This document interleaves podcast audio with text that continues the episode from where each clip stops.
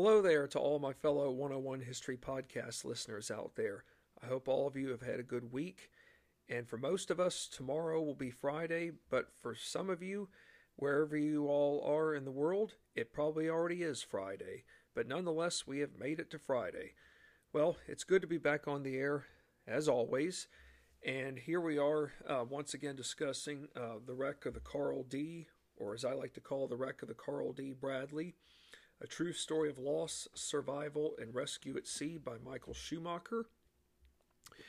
And uh, this uh, episode that we're going to be discussing for this uh, podcast segment, rather, I should say, we're going to learn more about just how um, unpredictable the month of November itself is and we're also going to learn more about the uh, fateful night of November 18th, 1958.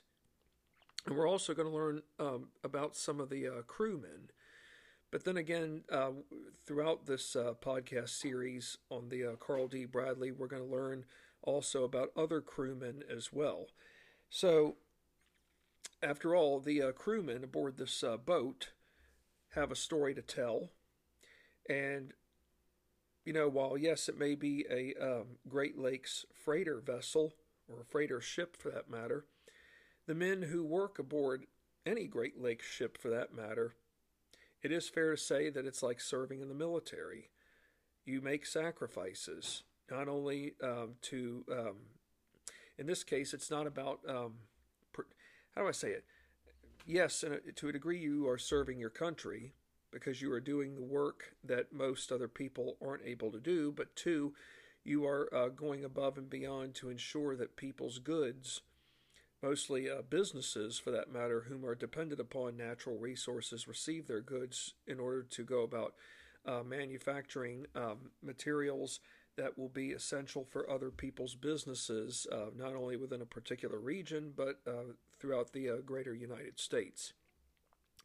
So, our first uh, lead-off question for this uh, podcast segment of the wreck of the Carl D. Bradley is the following Is it fair to say that November, by far and wide, is the most dangerous month to sail along Great Lakes waters? I would hope by now that all of us have an understanding about November. I mean, yes, any other month can could pose challenges, but November especially by far and wide, is the most dangerous month. And for one, the weather can change quickly with little notice. So, for example, if a ship leaves out of port in the uh, morning, the weather, you know, the waters are, it could be very calm or smooth.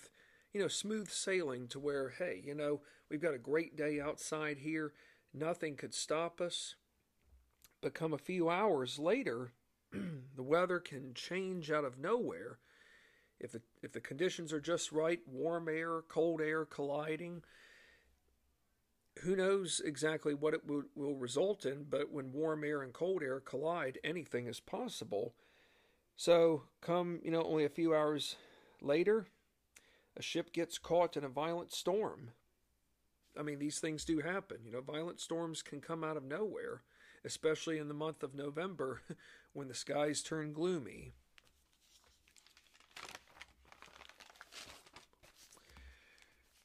Here we go. Here's a uh, true or false question, uh, true and false question for you guys. Is the Bradley moving straight into multiple weather patterns true or false? The answer is true.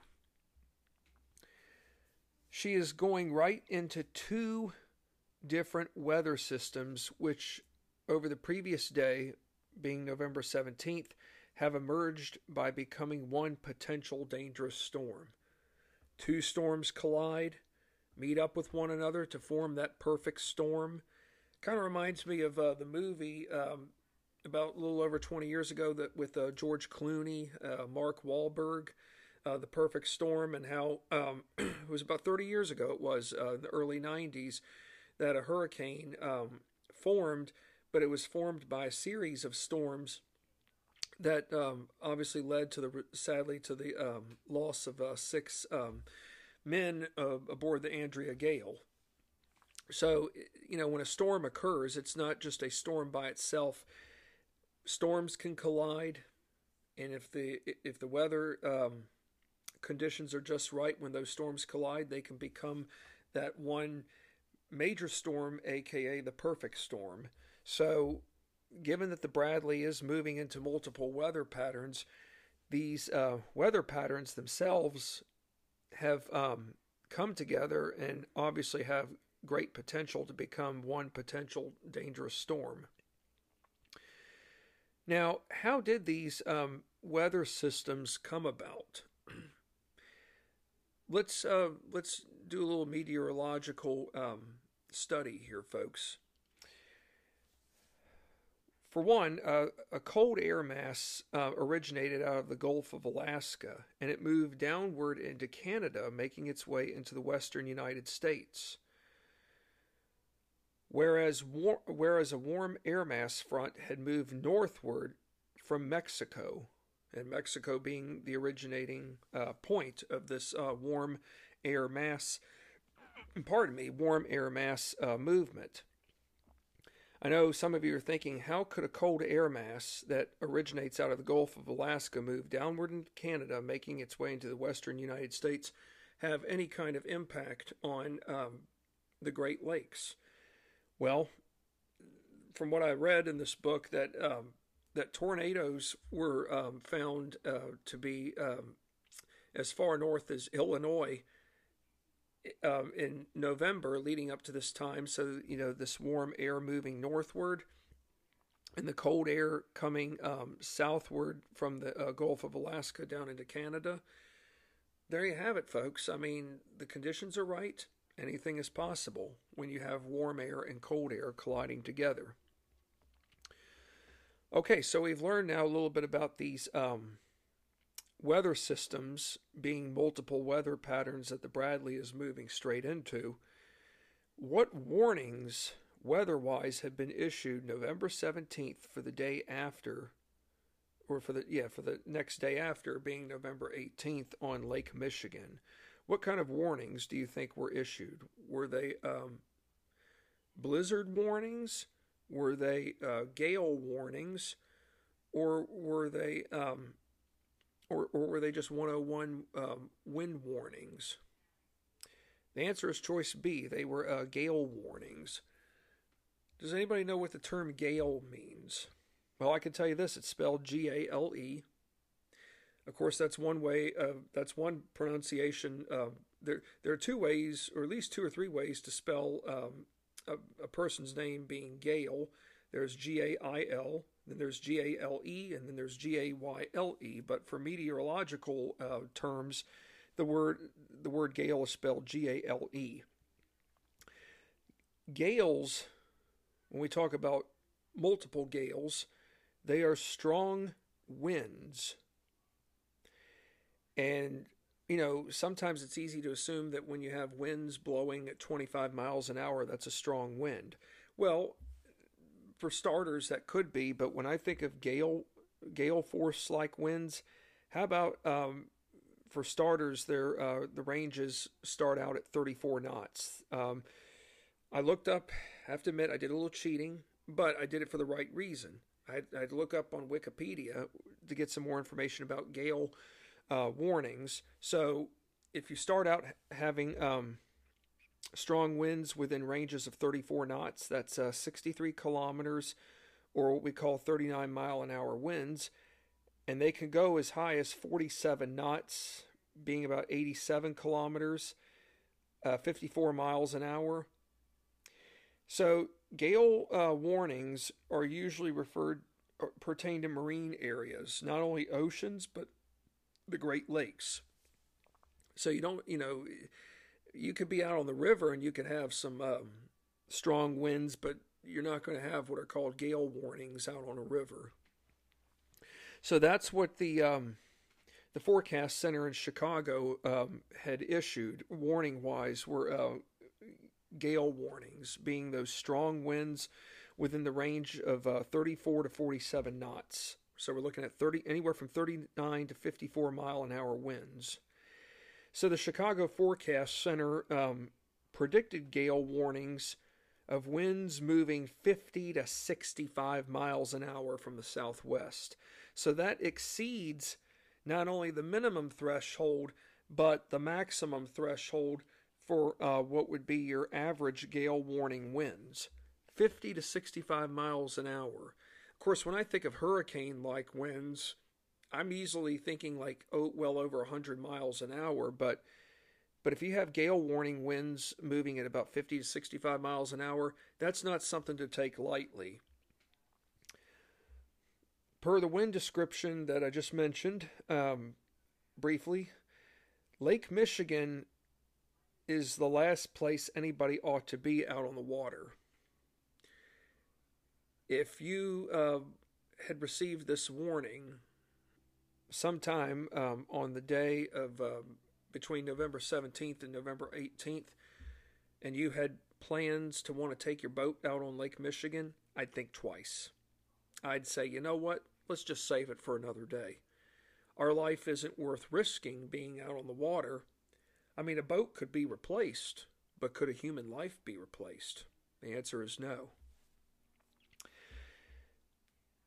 So, we've already said that the last place that anybody ought to be is out on the water, given that the uh, wind that the Chicago Forecast Center has um, has uh, determined that winds will be moving at about 50 to 65 miles an hour from the southwest.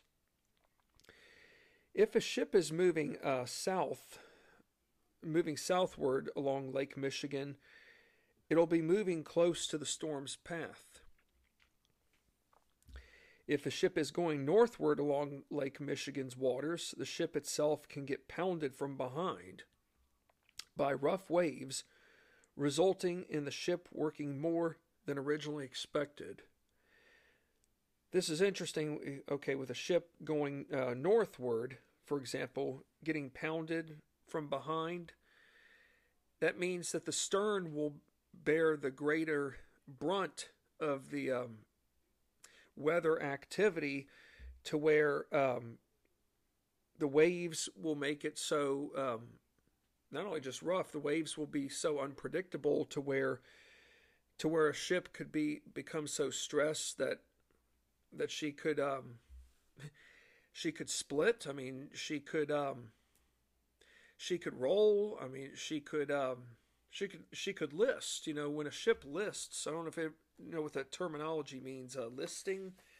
Whenever a ship li- uh, engages in listing movement, that's when a ship leans or tips to one side.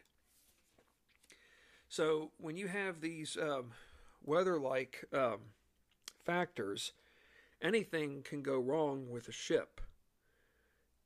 I hate to say that, but that's where we have to be reminded that you know Mother Nature has got forces that are beyond our control.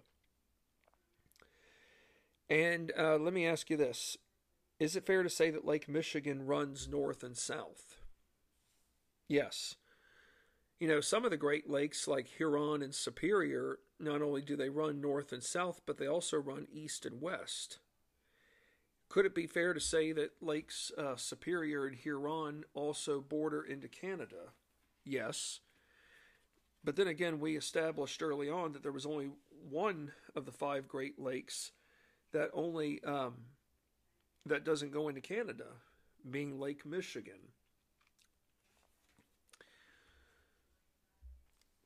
Well, since Lake Michigan runs north and south, wave formation is inescapable. However, it would be fair to say that wave formation is inescape is inescapable on any of the other Great Lakes. But the thing about Lake Michigan, given that it runs north and south, what this basically means, folks, is that the waves themselves on Lake Michigan have the entire length of Lake Michigan to build up. Can you believe that, folks? I mean, Lake Michigan, given that it runs north and south, you know, yes, Lake Michigan is a big lake. It's not as big as Lake Superior. Uh, but then again, you could put Lakes Michigan, Huron, Erie, and Ontario. They could all fit into Lake Superior. That's how big Lake Superior is. But Lake Michigan's The waves along Lake Michigan have the entire length to build up. So if conditions are just right, one can encounter 15 to 20 foot waves, or worse, 25 to 30 foot waves. And if you're a ship out on the water in these um, drastic, um, what do you call it, drastic weather conditions, you would uh, a ship would never be able to have the time to turn around and seek shelter. Basically, a ship out on the waters being confronted by 15 to 20 foot waves, and anything greater than 15 to 20 feet being 25 to 30. It's just only a matter of time before the ship itself could um, could be lost, could sustain uh, catastrophic damage to where the ship is no longer salvageable, or uh, or an entire crew is lost at sea. And believe me, folks, these waves do have the power to do some to do things that none of us have the power to control.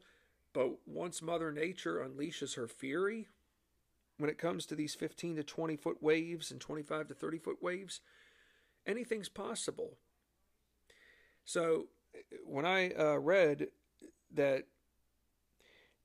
that the uh, waves alone have the entire length of Lake Michigan to build up, that should serve to all of us a reminder of just how powerful Mother Nature is, and that if you if you're not careful and you mess with her, she could throw some nasty curveballs that could uh, result sadly in the loss of life if you do not heed warnings when when uh, properly um, told or when not just so much properly told but when you are told ahead of time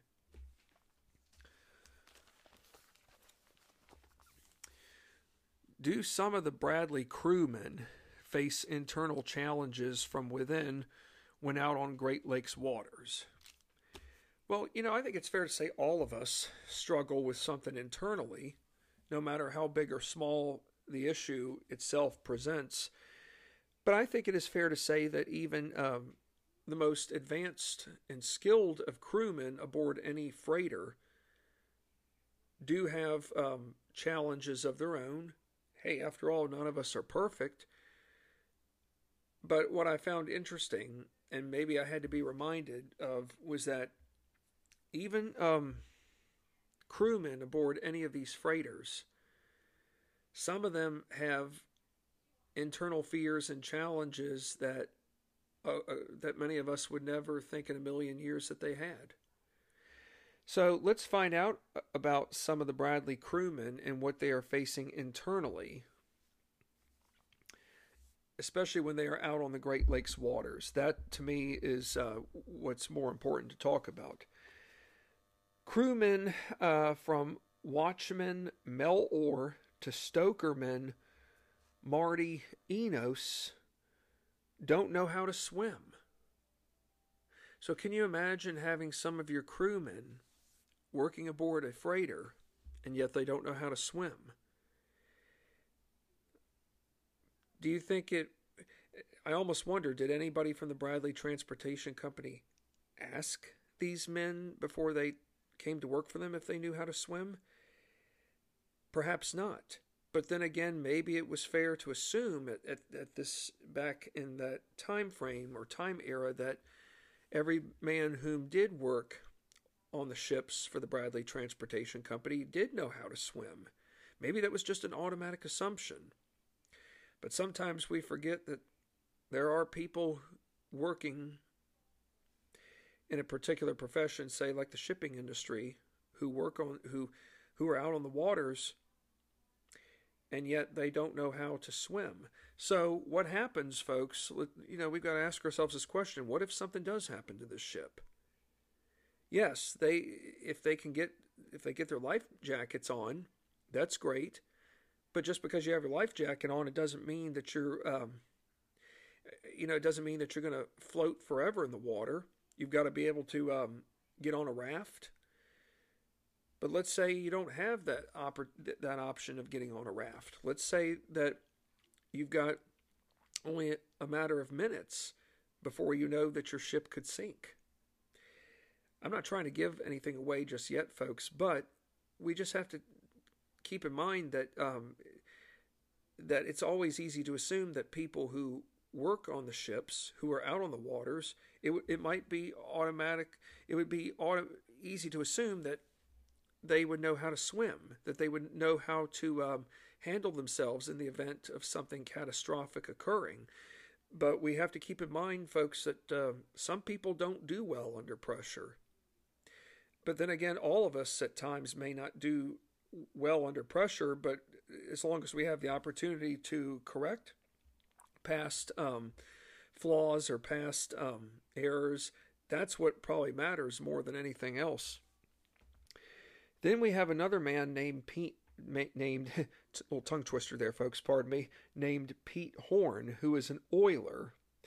He is terrified of water. Then you have another fellow named Chick Valley, who is a conveyor man who is very terrified of heavy waves and their potential in damaging a boat. I could see how one would be very afraid of heavy waves. And I can admit right now that if I was out on the water, if I if I worked out on on the Great Lakes waters, working on a um, not just working on a freighter, but being a part of a um, of say a 35 man crew like there was with the Carl Bradley, I would be terrified of, of 15 to 20 foot waves. I, I can admit that I'm not that I try not to be terrified of a lot of things, but you know, it's one thing for a, for a minor uh, storm surge to happen, such as maybe a three foot wave, but when you have a 15 to 20 foot wave, that to me gets into the rogue wave category. Those waves right there can do things that can um, leave scars for people uh, long term. So I could see how Chick, a man like someone like Chick Valley, not just because he's a conveyor man, but I could see how he is very uh, terrified of heavy waves. After all, Chick Valley, for all we know, has probably known of other men wh- who have worked on other boats for the Bradley Company or for other shipping companies who um, who either lost their lives because of um, heavy waves that uh, destroyed their ships or heavy waves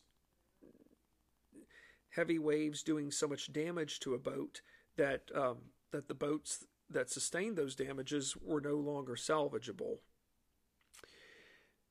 And I could see how um, it could be easy to be terrified of water. I'm not afraid of water, but at the same time, I, you know, if I was one of these, if I was in one of these men's shoes, I might think differently, especially if this is something you've been doing all your life.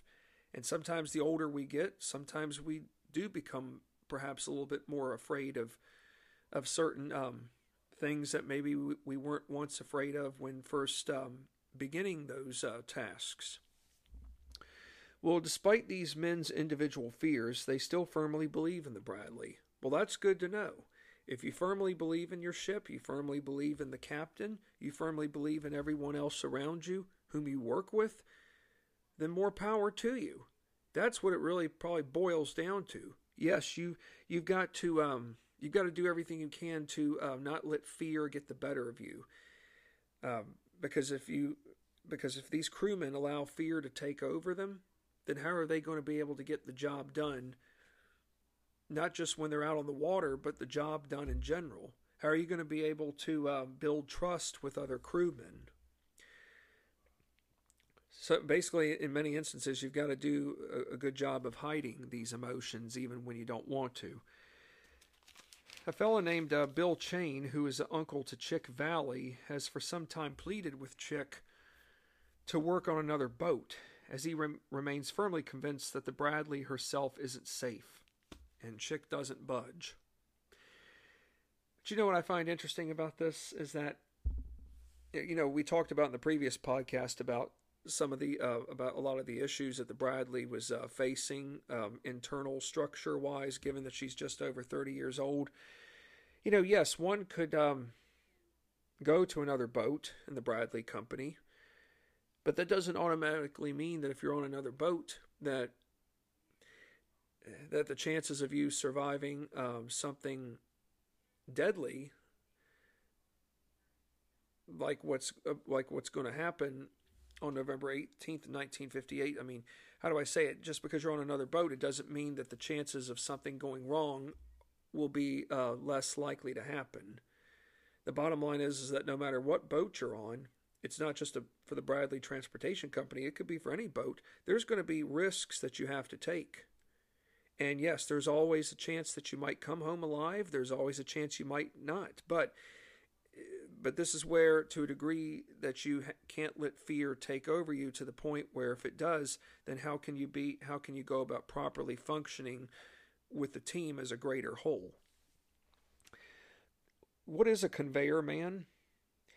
G- given that that's the post that Chick Valley holds, the conveyor man is a crew person who's in charge of operating the boom, or what we call the free end, with unloading cargo. A stoker, aka a stoker man, tends to the ship's furnace by supplying it with fuel. And as for an oiler, the oiler is someone whom oils machinery to ensure proper systems are functioning, like sewage, lighting, water, to air conditioning um, unit systems. There's more to uh, being on a um, freighter vessel, folks, than uh, the, than someone just um, being the wheelsman. That is, um, you know, turning the wheel and guiding the, the ship on the water. You know, think about it. Everybody's got some kind. Everybody's got an essential duty to perform on the ship, folks. Well, you know, yes, we've already learned uh, from the previous podcast that the Bradley um, first took flight to the waters in 1927. But what year did the Bradley Transportation Company, um, care of the uh, Michigan Limestone and Chemical Company, first begin operating? Was it in 1900? Was it in 1912? Or was it in um, 1920? Uh, the answer is 1912. 1912 would also be the same year that for which the Bradley Transportation Company also constructed its first vessel freighter, being a 436 foot uh, freighter known as the Calcite. Well, 1912 is also the same year, sadly, that the Titanic sunk. Whereas straight deckers required larger crews to assist in unloading in the unloading of uh, ore, coal, and grain, etc., self unloaders like the Carl D. Bradley used conveyor belts which transported stone from gates into the bottom of cargo holds.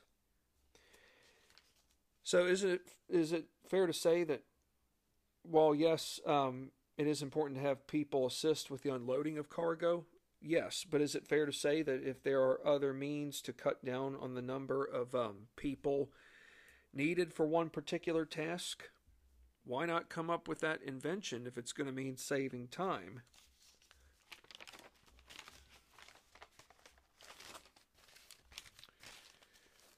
What does the uh, term uh, keel refer to? All right, if any of you all aren't sure, I'll give you the answer at this time. Keel refers to the ship's backbone, which runs the entire length of a vessel. The Carl D. Bradley, interesting enough, is one of those vessels that has a lot of weight from front to back, but it doesn't have a whole lot of weight in the middle. Could that pose a problem for the Bradley? Yes it could pose problems for any other ship. But given that the um, Bradley has a lot of weight from its front, being from the bow section, and from the back, the far back being the stern, how can uh, crewmen go about ensuring um, that uh, the distribution of cargo goes uh, smooth um, so that no other further um, unforeseeable issues could take place? Well, to ensure proper weight distribution of cargo, this means that the Bradley crewmen, like Chick Valley, must oversee cargo getting evenly distributed from one end to another. So, in other words, you have, if you're going to, by evenly um, placing a, uh, an amount of cargo on the front side of the ship, you're also going to have to do the same for the back because if you don't if if one side is more um, is not as evenly distributed as the other, it could lead to um, one side of the ship um, bending or sagging. You know, think about it. Uh, if to the point where um, if too much cargo is um, is placed on one side of the ship, it could even list. So the bottom line is, folks, you know, if you want to ensure that your uh, that the ship's uh, cargo holds are safely in place, you've got to make sure that the cargo is evenly distributed. It's not, um, don't think of it as like packing suitcases and just cramming everything in there, regardless of how, how much something weighs or how much, or whether or not a couple of pairs of clothing are bulkier than the other. Um, but when we're talking about freighter vessels, yeah, how you go about lo- loading cargo um, can sometimes either make or break um, the stability of a ship are the uh, majority of the 35 man crew aboard the Carl D. Bradley from Rogers City, Michigan? Yes. How many uh, of the men would you say are from Rogers City? I'll give you a, a number range. It's between 25 and 30. The answer is 26. 26 of the Bradley crewmen are Rogers City uh, residents. And you know, it's also interesting too, folks, is that um, you know it's one thing to be a part of the of a it's one thing to be part of uh, something big like a 35 man crew, but is it fair to say that there are uh, people aboard this vessel, and the same for any other vessel on the Bradley fleet, and the same for any other uh, shipping um, slash transportation company? It's fair to say that there are people aboard the uh, Carl D. Bradley, whom are related to one another. Like, take, uh, for example, Watchman Alvy Budnick and deck watch uh, Frank Mays. They are second cousins. Wheelsman Ray Kowalski is married to deck watchman Gary Strzelecki's sister. Keith Schuler, the Bradley's third assistant engineer, is Chick Valley's nephew. It's fair to say that the Bradley Transportation Company ships and their crewmen are all closely tight. Well, it is fair to say, though, in Rogers City, uh, the big employers are the Michigan Limestone Company, uh, the Port of Calcite. You know, Rogers City by 1958 is just shy of 4,000 residents, but the big employers are the uh, transportation um, are the Port of Calcite and the uh, Michigan Limestone Company, uh, U.S. Steel. So, with these, with these, uh, what do you call it? Um, companies, you know, everybody's bound to work for them, and everybody knows each other in some way or form or another. Do uh, some of the Bradley crewmen hope to advance themselves into uh, different career paths? Yes, believe it or not, some of them do. Uh, take Carl Bartel, for example. He is hoping one day to become a park ranger as he likes being outdoors in the wild. Jim Selke, whom just recently graduated from City High, wants to pursue college, but for now goes to work with the Bradley Transportation Company by signing on to the Bradley as a porter. Anybody know what a porter is? Well, that's the lowest level um, position aboard a, um, a Great Lakes freighter. Basically, the porter is um, mopping the floors. Um, he's also um, placing items in um, the cabinets. Think about it. He's placing, like, say, non perishable items in the cabinet for uh, grocery related, like, say, cereal, crackers. He's basically stocking even the refrigerator as well.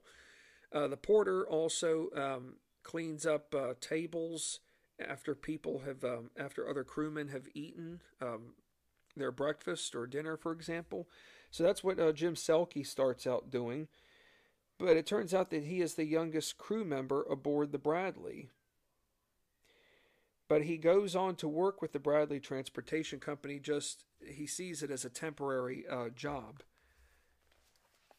before he uh, decides what he wants to do uh, college uh, before he decides what he wants to do later on down the road. Now, um, we may have mentioned about this person's name uh, from the last podcast, but I'm, I'm going to mention him again because he will be mentioned uh, quite a, a bit more as we move, um, as we progress forward in this um, podcast series, not just for this uh, segment, but for other segments down the road. Elmer Fleming, you all remember him? What is Elmer Fleming's rank aboard the Bradley? He is first mate. So, what does first mate necessarily mean, folks? Well, for Elmer Fleming, he's second in command to the ship. In other words, he's just below captain.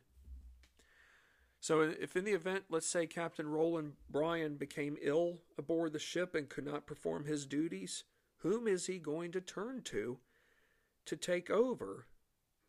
He's going to turn to Elmer Fleming. So, think of like, you know, the captain of the ship Think of that as like being the equivalent to the President of the United States. If the President of the United States can't fulfill his duties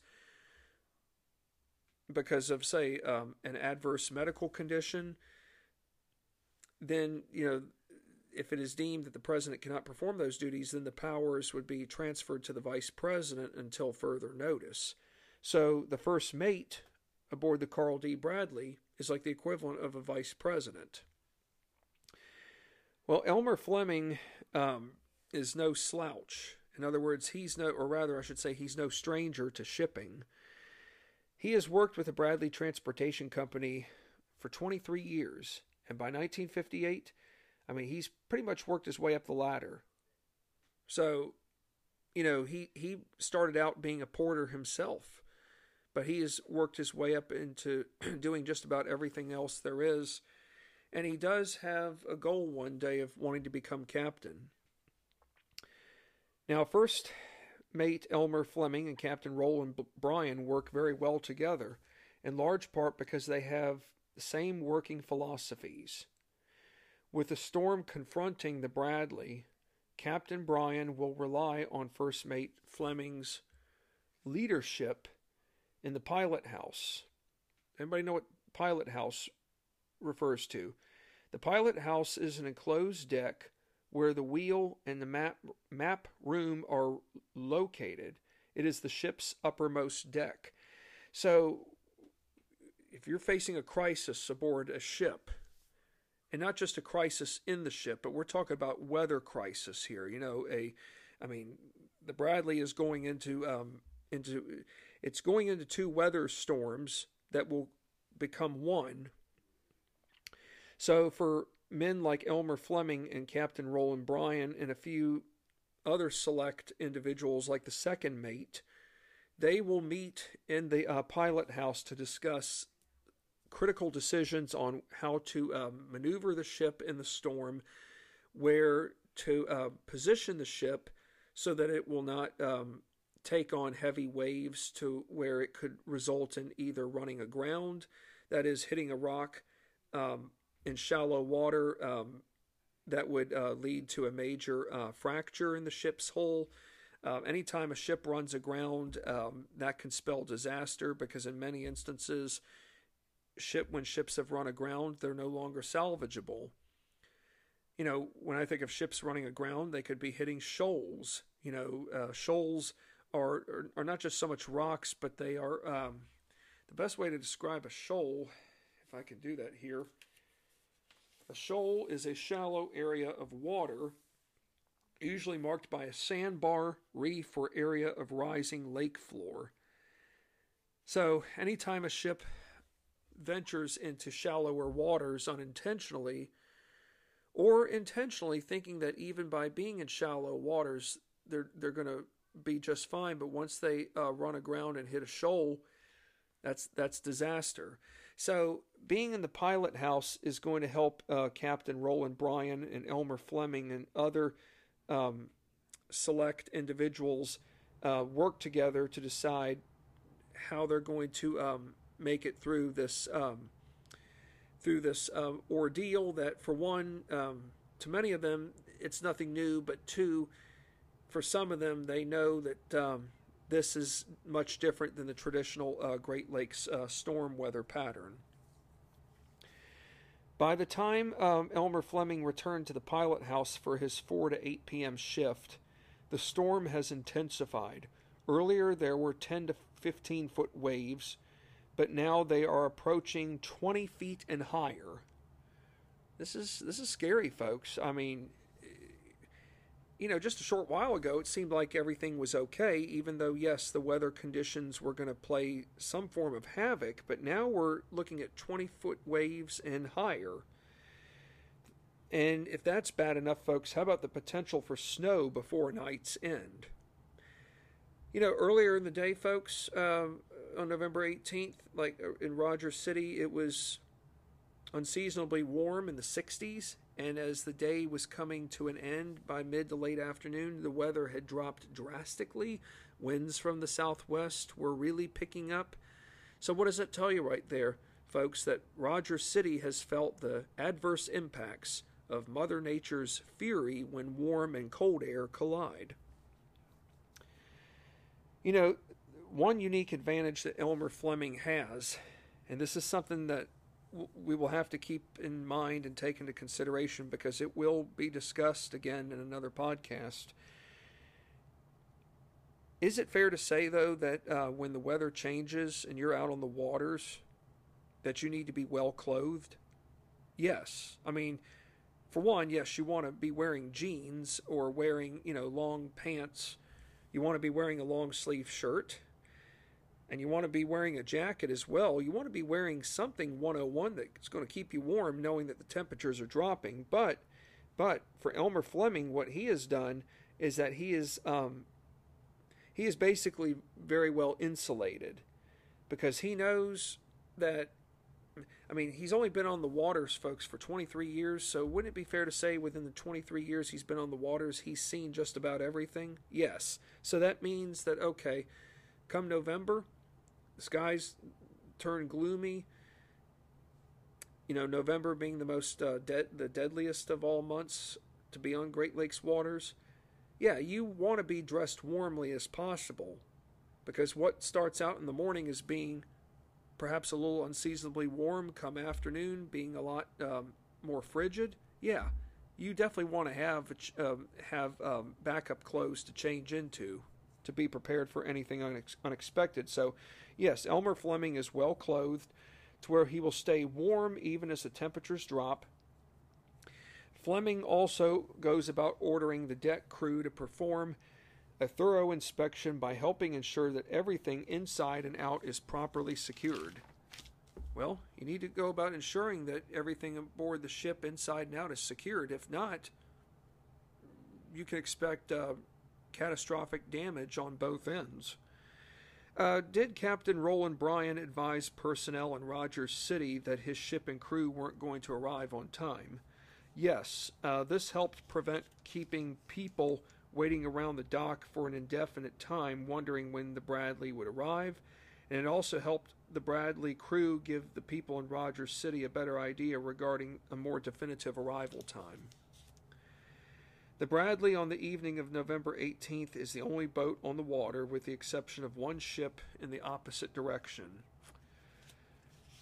Well, that's, um, I don't know what that uh, means, folks, but if you don't have a whole lot of other ships out on the water and something does happen, boy, you really could be hard pressed for luck in terms of getting assistance when it's sorely needed because you never know where the other ship may be in location to where your ship is if in the event something goes horribly wrong. Whereas uh, Elmer Fleming has worked for the Bradley Transportation Company uh, 23 years. And here's another man's name we're going to learn a great deal about, not just in this episode, but in other episodes. His name is uh, Frank Mays. How long has Frank Mays been working for the uh, Bradley Transportation Company? Has he been working more than 10 years or less than 10 years? Uh, less than 10 years. Since June of 1950, when he began just when he began working for the company just after graduating from high school. And Frank is no uh, stranger to uh, the waters because he has two older brothers who also sail. But by 1958, he is already married with three young boys. Frank Mays served as a deckhand, which means that he oversees the maintenance of the Bradley's hull, decks, including the superstructure, being the structures and cabinets built above the ship's hull to ensuring that the coal bunkers clamps were secured. That's quite a task right there, folks. Does the Bradley Transportation uh, Company have a good safety record? True or false? Do you think they have a good transport, good um, safety record? Oh, the answer is true. You know, ever since the uh, company got started in 1958, they have never lost a ship. And back, uh, back in March of 1958, the company also got recognition for being the first company ever to go a thousand days straight without any injuries. That's a milestone unto itself, folks, but it, wa- it was one that just wasn't handed to them. They earned it, just like any other company would have. But it just seems like that nothing could go wrong uh, for the Bradley Company. Well, given that darkness has already set in outside by five o'clock, what took place just after Frank Mays and another deckhand mate finished inspecting the dunnage, inspecting dunnage, aka storage room facility? Okay, here we are, folks, November 1958, so just after 5 o'clock, it's pretty much become pitch black. But what did happen? Out of nowhere, a loud booming sound, or rather, I should say, a noise, emerged from the ship's backside, resulting in the Bradley's alarm go- alarm bell going off. Whatever this uh, sound was or noise, folks, it's not good. Frank Mays and his roommate leave immediately for higher ground with life jackets by their side. How ironic that they had time to climb up the uh, two flights of uh, stairs, and yet they still made it into their room to get what was essential. By the time they um, get up to um, upper level, being the upper deck, but what they see totally stuns them, being that the Bradley herself has snapped right around the 10th hatch. Hatches are openings in the spar deck where cargo is loaded. Frank Mays and his roommate Gary Price left at the right time from below as water is now taking over the ship's structure. So if those two men had waited a little bit longer, they probably could have been swept away by the water. That's how fast the water itself is coming. What do Captain Bryan and First Mate Elmer Fleming witness firsthand from the pilot house from the pilot house's port door? Each man is witnessing the Bradley stern flapping out of control, meaning that after one violent twist or turn, she will do just about anything else beyond her control. Is it fair to say, folks, that this ship was on its last you know that old saying nine lives you know when we think of nine lives you know we think of the cats. We think of you know the animals like morris the cat nine lives.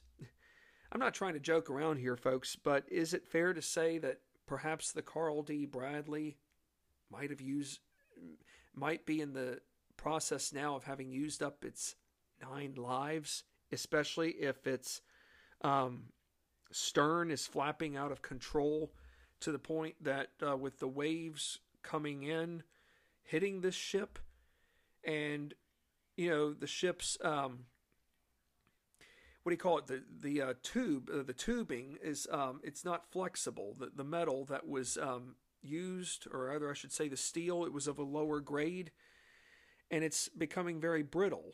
It's been perhaps brittle for some time, and is it fair to say that the rivets are stressed out too? This ship is on borrowed time, folks. So, due to the constant sagging, that is, up and down movements along with flapping on the stern, the main deck is bending and straightening at the same time until a huge crack, which ran the entire width of the Bradley, results in splitting the deck's surface. Folks, the Bradley is breaking apart in two sections. This, this is frightening to think that that the inevitable truly is happening. For many of these men, something like this can only happen to other ships, but not the Bradley. I mean, she's what, 32 years old? You know, she's had a stellar record. I mean, yes, she's loaded 16 between 16 18,000 tons of cargo. She was setting records left and right. How could something go so wrong? Well, you know what, folks? ships don't last forever. And ships can take on wear and tear sometimes when we don't think they're um, sometimes when we least expect it but this ship wasn't this ship supposed to have undergone um, repairs? Wasn't it supposed to have gone to um, gone to a uh, port outside of um, Sheboygan Wisconsin to be um, docked up? Yes. But look what's happening now folks. The inevitable is happening. Elmer Fleming returns to the pilot house where he sends an urgent message being a mayday warning. The Bradley is 12 miles southwest of Gull Island. He advises Marine Channel 51 that the ship is breaking in two and sinking. And to make matters worse, folks, the Bradley's living quarters are split up, and because the deck is now split apart, the boat's two sections come together only when waves lift, only when wave lifts the stern and slams it straight into the bow section. To make matters worse, the lifeboats are in the back of the ship, where nobody on the forward side can reach them. First Mate Fleming continues his desperate pleas via Mayday message for, for help, hoping someone will respond back. You know, folks, this is this is uh this is frightening. I mean, this is uh, I can't imagine being on the ship, and I'm looking at the um, at the how do I call it the the, the artist who uh, did the uh, front um, did the book jacket, the uh, cover of this uh, book.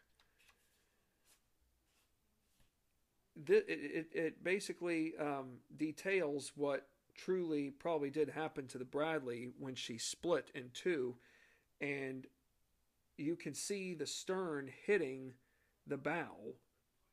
And while the waves may not look huge, if you look carefully at the stern and the wave next to it, that's a big wave. Don't be fooled by what an artist's picture can um, can tell us, because even that has a story onto itself. Well, you know, we've covered a lot of ground uh, tonight, and uh, when I'm back on the air again next, we're going to learn more about about whether or not someone does receive a Mayday um, re- receives the Mayday uh, warnings that have been um, that have been uh, called upon by Captain Elmer Fleming from um, from Marine Channel 51, which is in uh, Rogers City, Michigan but we will um, find out more about that. We will learn some other things as well too. But is it fair to say that the Bradley is in a life and death situation? Yes. Maybe not just so much the ship, but her crewmen are in a life and death situation as well, knowing that the lifeboats are, are on the opposite side. Um, and is it fair to say that maybe some of the crewmen don't even have life jackets on? Is it fair to say that maybe some of them don't even have proper clothing on?